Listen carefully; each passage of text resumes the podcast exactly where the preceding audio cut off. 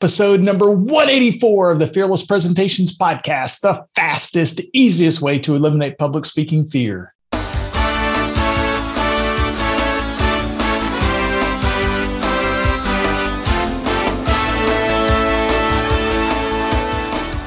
to absolutely eliminate public speaking fear? This podcast is the answer.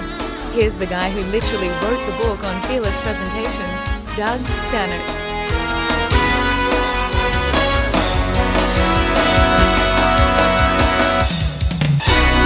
Everybody, welcome back to Fearless Presentations. I'm Doug Stannard, CEO of the Leaders Institute, and my goal is to help you become a fearless and professional speaker and presenter.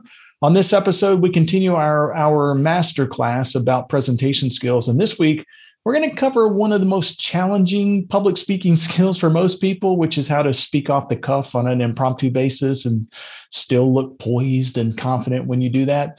Uh, if you've ever been in one of those situations where somebody puts you on the spot and then panic sits in, then this session is for you. Uh, by the way, I've created a free downloadable guide for you. Just go to fearlesspresentations.com slash audio dash guide to access it. And if you haven't yet subscribed to the podcast, make sure and do that. Also, rate the podcast, leave me a review. I really appreciate that when you do it. Um, also, we have all of our classes for 2022 posted on our website at fearlesspresentations.com. Uh, we still have a few classes left in 2021, by the way, which are going to take place in Washington, D.C., Houston, LA, Chicago, San Francisco, Phoenix, Charlotte, Tampa, and also Las Vegas. And then in January, we're going back to our regular schedule in each one of the cities that we teach. So for tickets or for details, just go to www.fearlesspresentations.com. All right, let's get on with today's topic. So, impromptu speaking occurs when somebody asks you to speak on a topic or give an answer to a question where you haven't had a chance to prepare ahead of time. And often this will occur during a speech when somebody stops you to ask you a question, or it may occur when a boss or a coworker asks you to give a spontaneous report during a staff meeting. So when situations like this pop up, the nervousness that we feel can actually increase. So you want to have as many advantages on your side as possible. So before we jump into impromptu speaking though, let's review a few of the of the things that we've covered so far that will that really help us create more impactful prepared presentations. So number 1, enthusiasm is a secret to great presentations. If you have enthusiasm, you can break almost every rule. Uh, number two, limit your talks or your presentations to a minimum number of points. Typically, about three, four, five is kind of max. Stories help you build rapport and they help you relate to your audience more effectively. And if your purpose is to persuade your audience, then the IAB formula, the incident action benefit formula, can actually be helpful for you. And if your purpose is to inform, then a three point talk may be helpful. And then once you have either of those available, you want to support your main points, which will help you build credibility. So if these things are important for us in prepared speeches, doesn't it stand to reason that they're also going to be able to help us in impromptu situations as well? Now, of course, the major difference between a prepared presentation and an impromptu talk is that in impromptu situations, we're likely to put ourselves under additional pressure. However, if we understand how the human mind works and we use that knowledge to our advantage with practice, you can actually be as comfortable and in some cases, even more comfortable in impromptu situations as you would be when you deliver a prepared speech. So, the human brain is an incredible machine that works tremendously well under pressure. If you ask yourself questions, your brain is wonderful at providing answers to those questions. But the brain works like a computer in that the output that you get from it depends primarily on the input that you give it. So if you ask general questions, you're going to get general answers. If you ask specific questions, you're going to get very specific answers. For instance, if someone asks you how your day is going, that's a general question. And you'll probably respond with something very general like, I'm fine or great but if somebody asks you, hey, what's the newest trick that your baby has learned?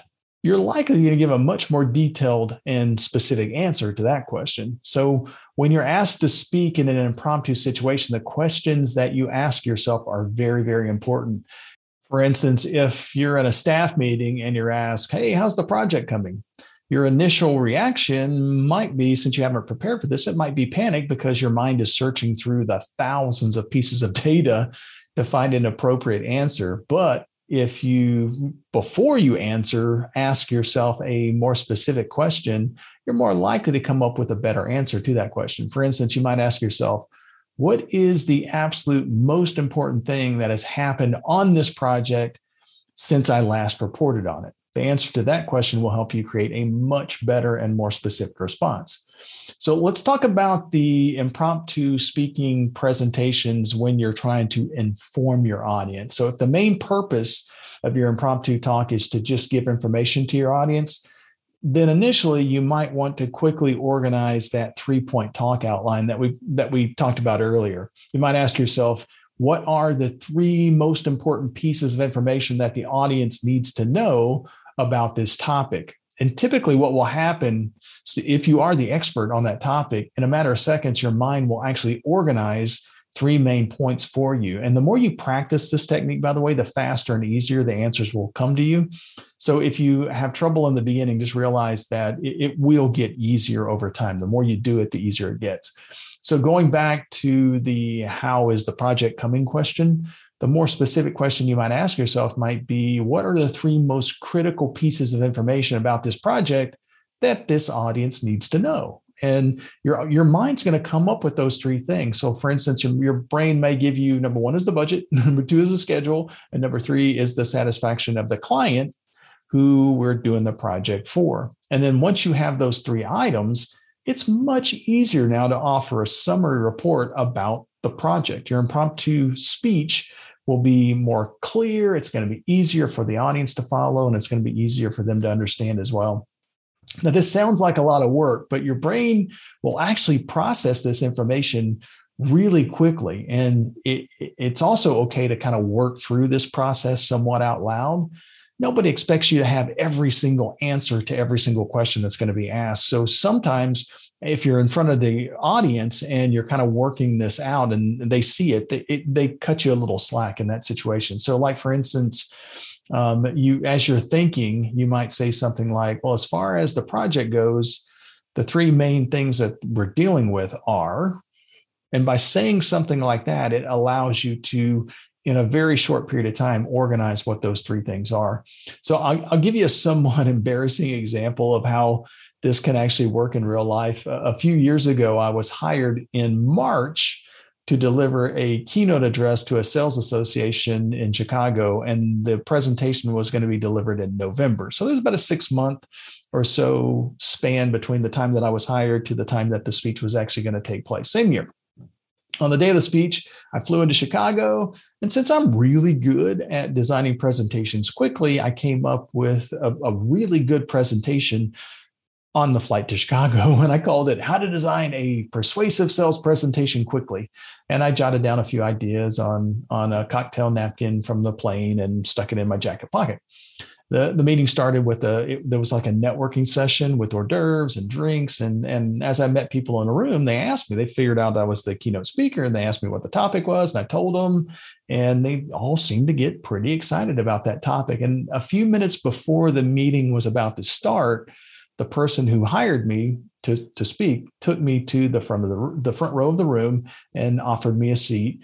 And he told me that the president of the association would start the meeting in just a few minutes. And then very shortly after that he would introduce me as the guest speaker. So a pretty pretty quick to the the starting point here and as that guy walked away, I looked at the seat next to me and noticed a, a, meeting agenda. And I thought, oh, great, something from my media kit. And I looked at the meeting agenda and scrolled down and on the page and saw a keynote speaker, Doug Stannard of the Leaders Institute. All very excited because I was listed on the agenda and everything.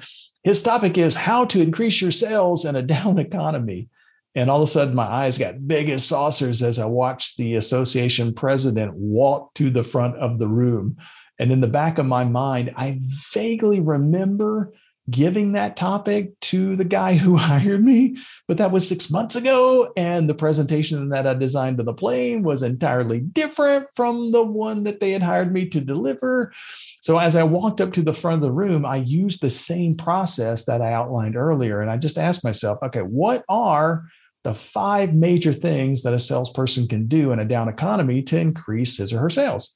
And the answers came really quickly. And, and so when I started the speech, I was kind of creating it from scratch on the fly. I was creating it in an impromptu situation. So I started speech with a quick introduction and went very quickly to the most important way to increase sales. And, and I told a couple of, of stories from my own experience using that same tip. So the tip that I gave them, I gave them examples of how I had used that tip in the past to increase my own sales in, in a down economy. And then I gave them the second tip and told a couple more stories. And I did that for the third and the fourth and the fifth. And I basically designed that entire speech on the fly as I was, as I was walking to the front of the room. And, and by the way, I, I'm not suggesting that you do this. However, in a pinch, you'll be surprised at how quickly you can create some compelling presentations. So, okay, so if you if your purpose though is to persuade, remember the incident action benefit formula can be very effective. Uh, so, if your main purpose is in your impromptu presentation anyway is to, is to persuade then you want to quickly organize that incident action benefit presentation. And again stories the incident represents a story. They are powerful ways to persuade people. So all you really have to do is make it easy for your brain to access an appropriate story or an incident for the topic that you're speaking on. And there is this magic phrase that I came across at some time in my career that works really, really well at helping you access stories from your own personal experience. That phrase is that reminds me of the time. Remember, whatever you tell your brain is what your brain will, will give you. So if you if you're telling your brain, "Ooh, I've got the perfect story. I've already remembered it," your brain's going to give you that story. So that phrase works really, really well to trick your brain into giving you an incident from your own personal experience. So that simple phrase accesses the part of your subconscious mind that stores those memories. So when you say that phrase, either verbally out loud or silently in your head, your subconscious mind begins to search for specific incidents related to that topic. Now, of course, the action part of the incident action benefit formula is just a concise sentence stating what you are trying to persuade your audience to do. And then the benefit is the benefit that your audience will receive when they take your advice. So let's kind of practice this just so you can see how easy the process is. See how fast you can come up with a story from your own personal experience about driving safely. Driving safely. Just think of those two words and then verbally say the words. That reminds me of the time. Driving safely. That reminds me of the time. And as you think about that phrase, very mm-hmm. quickly, you're likely to recall a memory of a time when you were driving and narrowly avoided an accident, or it might be a, a, you might recall a time when you were looking at your phone and bumped the car in front of you in traffic, or could be a time that you actually got into an accident or you witnessed an accident. Any of those kind of things will pop into your head because their experiences related to that topic. Those memories are really easy to call just by using that phrase like for instance the one that i thought of immediately was uh, the time that i was i was actually flying from dallas to san antonio and a huge storm rolled in and we had been delayed over an hour already and the plane didn't look like it was going to be taken off anytime soon. So i just kind of canceled my flight got my bags and, and decided to drive instead. It's so once I got into my car, what typically takes about four hours took almost six because of the weather. Everything was kind of slow and the traffic was everywhere.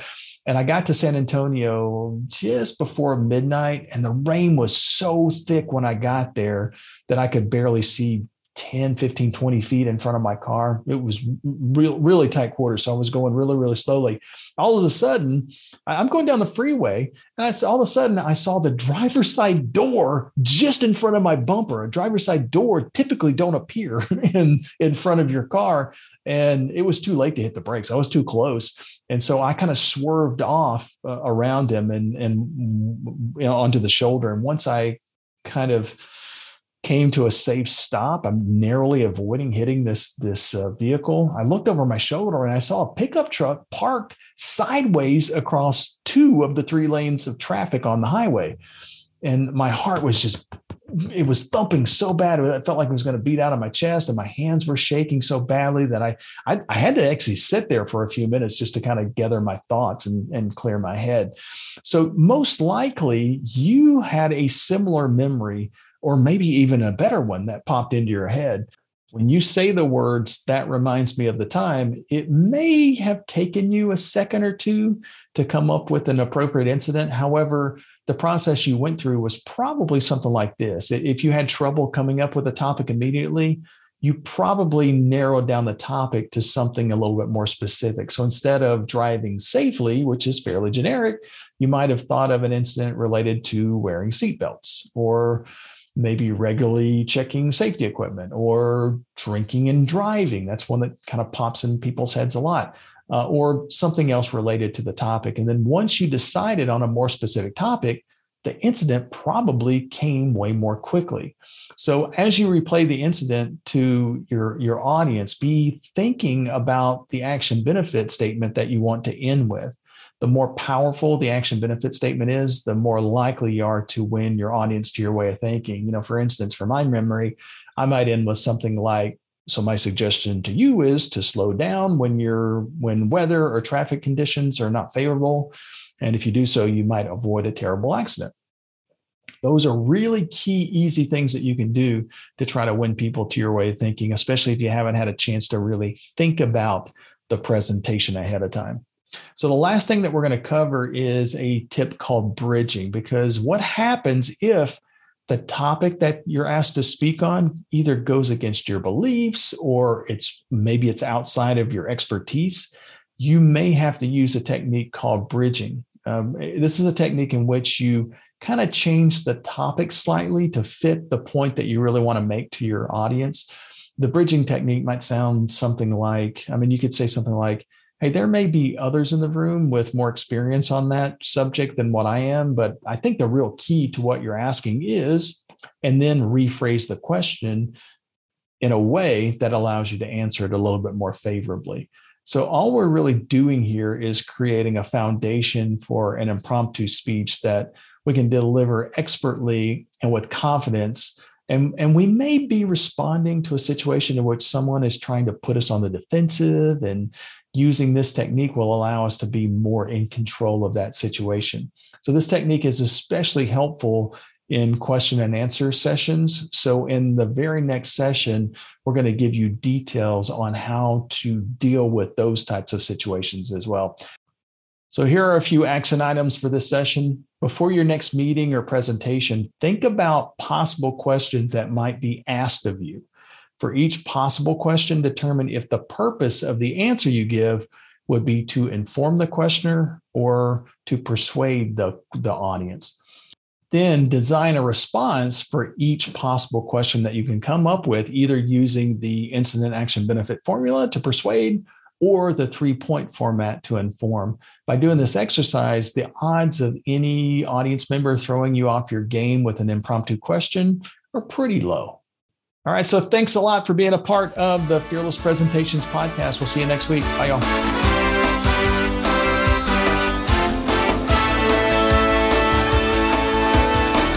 Subscribe to this podcast for new public speaking secrets each week.